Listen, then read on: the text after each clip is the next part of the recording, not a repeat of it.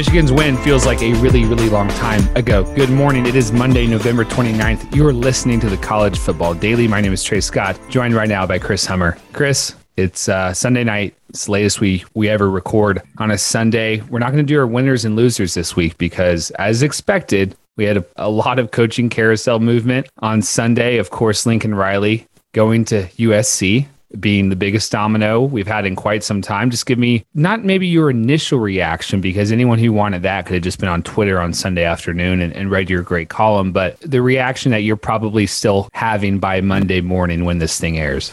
I think this says a lot about how Lincoln Riley views Oklahoma and how some other coaches in the future will view the new 16 team SEC. I think we spent a lot of time thinking about how awesome that 16 team SEC is going to be, how great the football will be, how competitive the football will be. But at a lot of those programs, and I would say 10 to 12 of them have conference title aspirations annually, or at least unrealistic expectations for conference championships annually, that being in that conference unless you're Nick Saban, can be a bit of a meat grinder. We've seen it with Dan Mullen, who made three straight New Year's Six bowls and got fired in year four uh, for one bad season. And a program like Oklahoma, which had gone to six straight Big 12 championships, is not going to be the same in the SEC. It's just not going to be. No matter no matter what the pod system looks like, no matter if they go to divisions, Oklahoma is not going to own that league in the same way. And Lincoln Riley choosing to go to USC, which features a much easier path to the playoff, and much more fertile recruiting grounds says a lot about Oklahoma the job. But I also just I think long term think some coaches are going to be a little hesitant to dip into those SEC waters, given kind of the chum that's always in the waters there with everything that goes into being in that conference. That's a great point. And you can even look at the school Riley was linked to LSU, won a national championship less than two years ago and, and has already fired Ed Orgeron. So Riley, and, and one of the more interesting things about all of this, Chris, is that some of the bones of, of OU's 2022 recruiting class, which ranks seventh nationally, and its 2023 recruiting class, which ranks number one nationally and includes five star quarterback Malachi Nelson. Those are West Coast kids. And you've already seen the crystal balls fly in for a five star running back like Raleek Brown, who's who goes in Mo- Mater Dei and was committed to Oklahoma and now is probably going to flip to USC. This is sizable. And if you're Oklahoma, this isn't going to be the garden variety head coaching change where you you get all your commits and all your players tweeting, "Hey, is still loyal to the program, committed to the program, not the coach." and and you know jumping on board with whomever the new head coach is because West Coast kids are committing to Oklahoma because of Lincoln Riley. They're not going to go yeah, to Oklahoma if Lincoln Riley's not there. And and and Caleb Williams is at Oklahoma because of Lincoln Riley. So we've been bracing for this really fun uh, or busy, depending on how you want to look at it, or deleterious to the sport week of transfer portal activity. Uh, will Quinn Ewers enter? Uh, will Spencer Rattler enter? And now we're going to get have this Caleb Williams scenario. Like, yeah, I mean, and, and I can pull on that thread all day, man. Like, I, I can go, okay, well, Lincoln Riley is probably just going to roll with Jackson Dart. Does Caleb Williams become the most coveted quarterback on the transfer portal? If Lane Kiffin goes to LSU, does he take Caleb Williams instead of Spencer Rattler? Does Spencer Rattler start at Oklahoma next year for Jeff Lebby? I mean, like, what?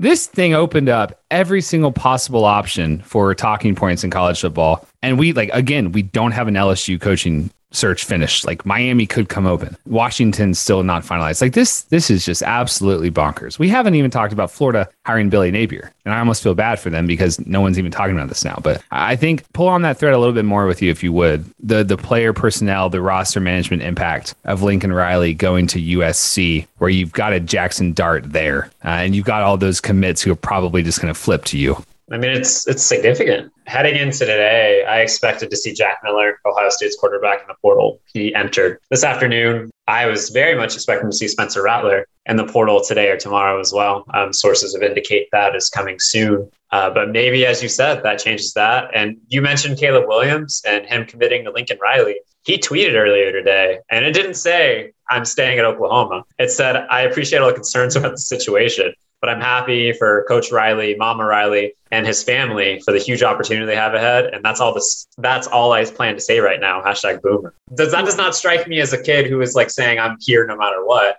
And if Caleb Williams leaves, as you said, dominoes are going to fall everywhere because he'd instantly be the most sought after quarterback in the portal. I'm not interested in villainizing Lincoln Riley. He's a tremendous coach. I'm happy for him. Uh, he makes around 7.5 million right now. You probably think, I mean, you told us before we hit record, he'll probably be making 10 million. At USC's a private school, so someone's going to leak that information. So I'm happy for him. I'm, at I'm least not, at least 10 million. I, least I 10 have no doubt. I have no doubt LSU is coming in there between 10 and 12, and it might have been on the higher side. So at least 10 million. So yeah, so I don't. Yeah, like good for him. Got the bag. I don't want to. I don't want to vi- villainize him. I, I will say though, there have been some rumblings at the Oklahoma, and this is not surprising at all. The Oklahoma roster and maybe even Caleb Williams was not pleased with how this all went down, and there was a lot of smoke about LSU. And Lincoln Riley said on Saturday night after they lost to Oklahoma State, which yes, we should mention as a result that happened on Saturday. I'm not going to LSU.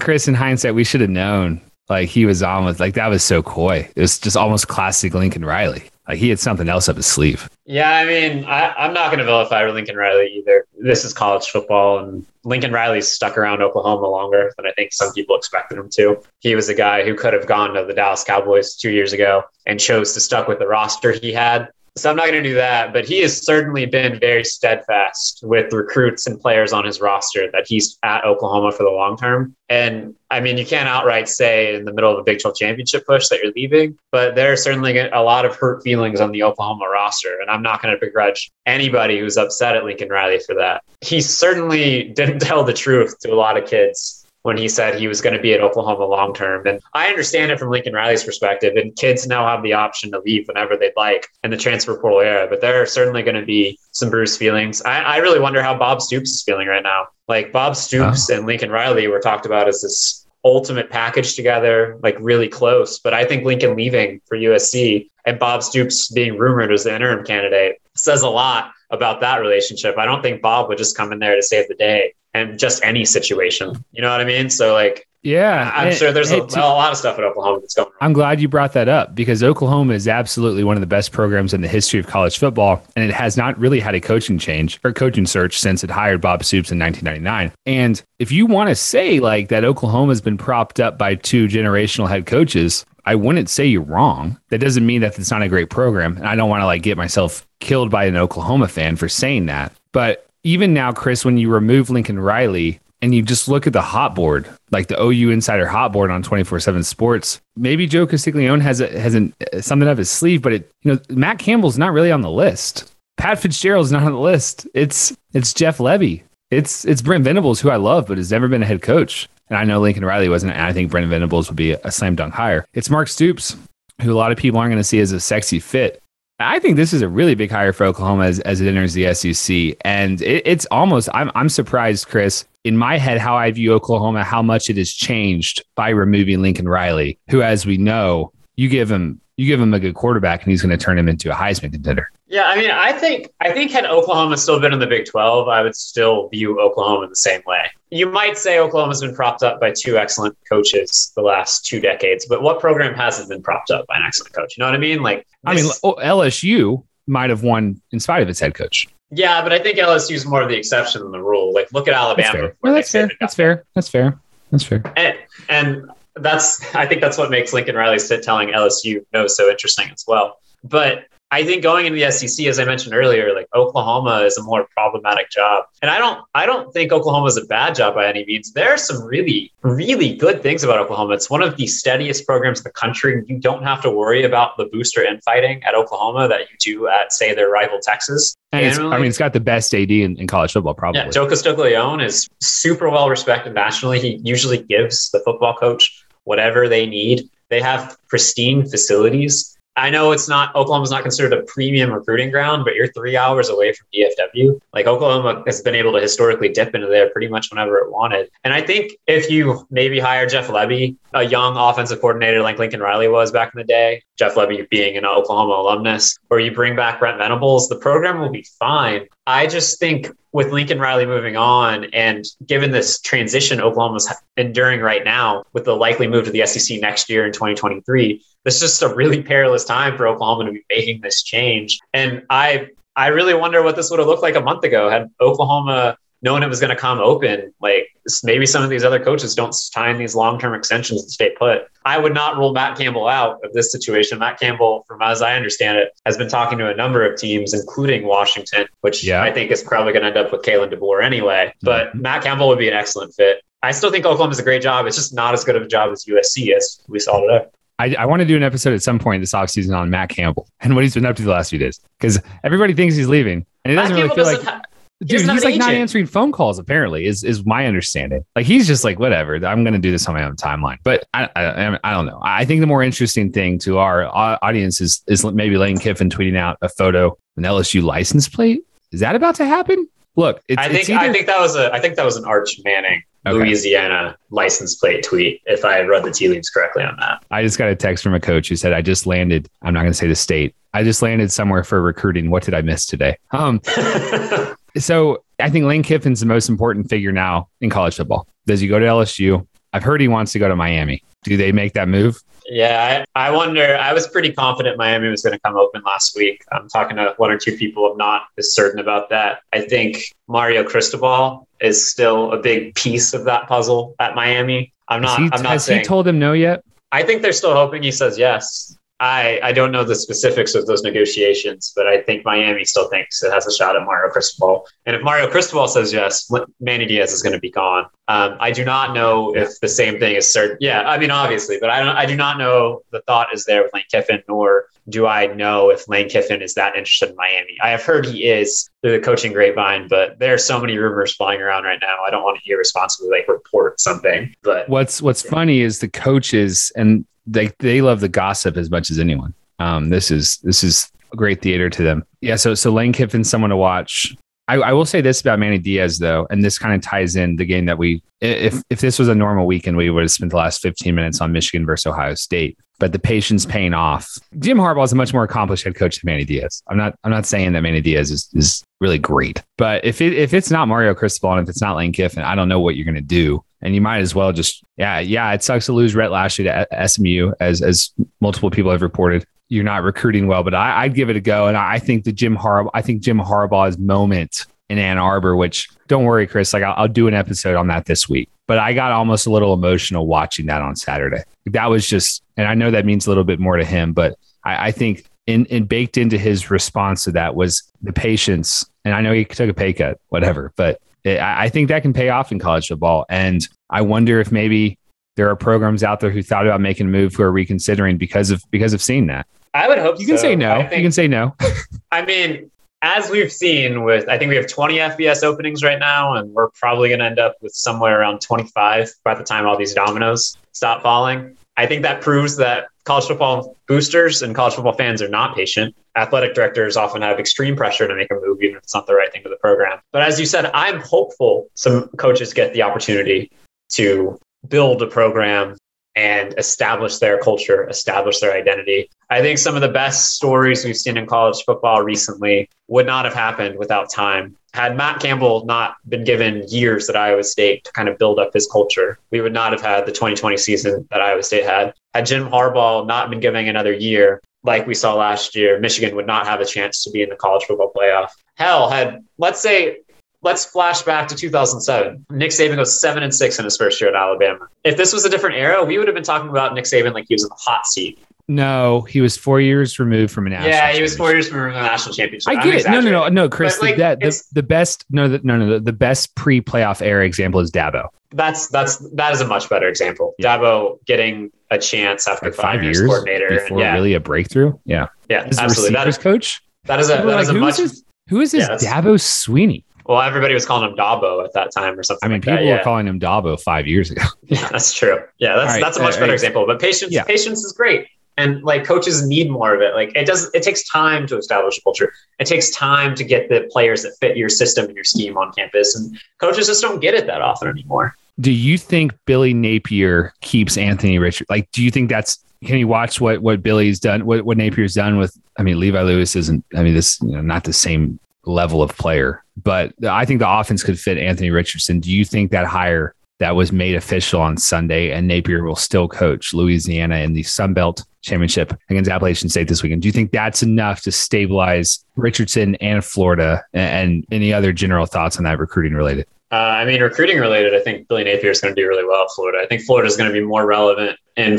the state of Florida than it's been in a very long time from a recruiting standpoint, dating back to when Urban Meyer was on campus, frankly, because Will Muschamp could recruit, but most of his recruitment's always centered around the defensive line and quarterbacks. And uh, well, I don't think Jim McElwain was ever considered an elite recruiter. So I, I think Billy Napier is going to make them really interesting in a landscape of Florida recruiting that is extremely competitive. As for Anthony Richardson, I would imagine he's intrigued by Billy Napier. I think he does fit Billy Napier's system. He runs kind of more of a power spread, uh, kind of almost a little bit like we saw Urban Meyer run back in the day. It's a little different, but I would imagine. But I don't. I mean, I don't know if Anthony Richardson's a long term answer either. Maybe Billy Napier goes to the portal and makes a splash and gets some competition on campus.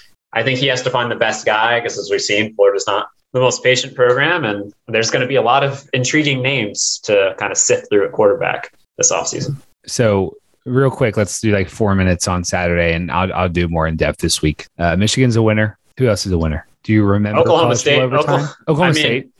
yesterday feels like a very long time ago. Oklahoma State's a big winner. We used to always joke that there are two results possible in Bedlam. Oklahoma wins by a little, and Oklahoma wins by a lot. And for Mike Gundy, to beat Oklahoma for only the third time in his 15 seasons at Oklahoma State is monumental. Oklahoma State, in my opinion, is one win away from playing in the college football playoff, and I don't think anybody saw that happening. Entering I was going to ask you that Oklahoma State or Notre Dame. Oklahoma State, like the schedule I think should put Oklahoma State in anyway. I, I, don't know if Oklahoma State's a better team than Notre Dame. I think they have a better defense and a slightly worse offense, but I think they've earned their way there in a way Notre Dame hasn't. I, what is what is Notre Dame's best win? Like off the top of your head, Trey. I mean, people talk about the oh, close yeah. lo- the close loss of Cincinnati, but they have. I mean, Wisconsin, but that was a Wisconsin. That was a much different Wisconsin team that they beat. Yeah, and one that doesn't even win the Big Ten West. Yeah. Yeah, Virginia Tech, North Carolina, Virginia. Like I cannot find a quality win on that schedule since Wisconsin, and that Wisconsin team is a lot different. Purdue, maybe in early September. Like, I just don't think Notre Dame has earned that. Give me your loser non Oklahoma division. And I also wonder, Mike Gundy has a brother on the Oklahoma staff. When he put on the cowboy hat to give Lincoln Riley a post game handshake, which is, you know, maybe, I don't know. I don't know if most coaches would do that. Do you think Mike Gundy knew he wouldn't ever have? And, and with oh, you probably headed to the SEC next year anyway. Do you think Mike Gundy did that knowing he wouldn't have to see Lincoln Riley in person again? I, I, mean, I guess so. I don't think Mike Gundy cares much what people think about him. If we've learned anything about Mike Gundy in the last decade or so, so I think he was comfortable uh, with that move. With that move, give me your non-Oklahoma loser, and I would also prefer if you steer clear of three and nine Nebraska. And I get why you always like to talk about Nebraska, but they did go three and nine. Um, do you have another loser from Week 13?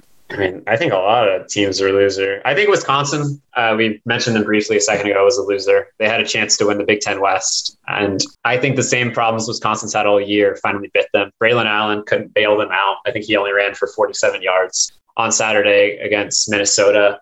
And Graham Mertz threw an ill timed um, interception early in the second half. Minnesota immediately turned that into a touchdown. Um, Wisconsin couldn't throw the ball. They weren't running the ball consistently. And eventually your defense is going to get battered. And Wisconsin came into this year with college football playoff hopes, in my opinion. I think I had Wisconsin in my top eight, maybe, and I picked them to easily win the Big Ten West. And for them to only finish eight and four and to not win the Big Ten West, I think is a supreme disappointment. Especially because at some point during the Ohio State Michigan game, I was saying to myself, this is awesome, but I'm kind of worried they're going to lose to Wisconsin. And then, yeah, you know, so now it's Iowa. All right, Chris. No, I- am going to spend all week diving into all this stuff and the playoff rankings and Michigan versus Iowa and Cincinnati versus Houston. And then, oh my God, we didn't even mention the Iron Bowl. So, uh, how's that going to go versus Georgia? So, very different episode. Uh, and and hopefully by the time everyone hears this on Monday morning, some of this stuff is so relevant. Like if you and I hop off right now and in one hour, Lane Kiffins announces the LSU head coach, I don't care what Lance, our producer, asked me to do. I'm not. I'm not doing it. So quit asking. Right? I'm not doing that.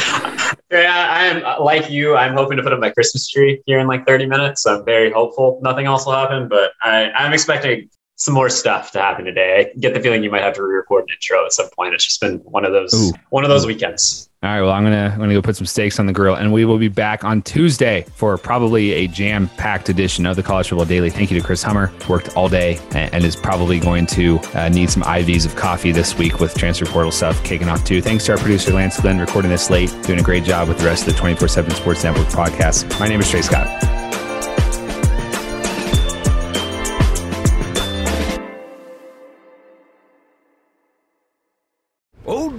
Winter here. If I had it my way, it would stay winter all year long. Short days, wind chill, black ice, and a good polar vortex. Oh, heaven! Wait, is it getting warm in here? Your cold snap is over, Old Man Winter. Spring has arrived. Spring. Spring is here, which means it's the perfect time to get away in the Hyundai you've always wanted. Visit the Hyundai Getaway Sales Event, where you can get great deals on all of our award-winning Hyundai models, like the tech-filled Tucson and Kona, as well as the spacious Palisade. Enjoy wherever you go with the peace of mind that comes with America's best warranty and three years or 36,000 miles of complimentary maintenance. But hurry in, these deals won't last. Add more joy to your journey at the Hyundai Getaway Sales Event. Now get 0% APR or up to 1500 bonus cash on the Hyundai Tucson. Now, during the Hyundai Getaway Sales Event. Offers end soon. Call 562 314 4603 for details.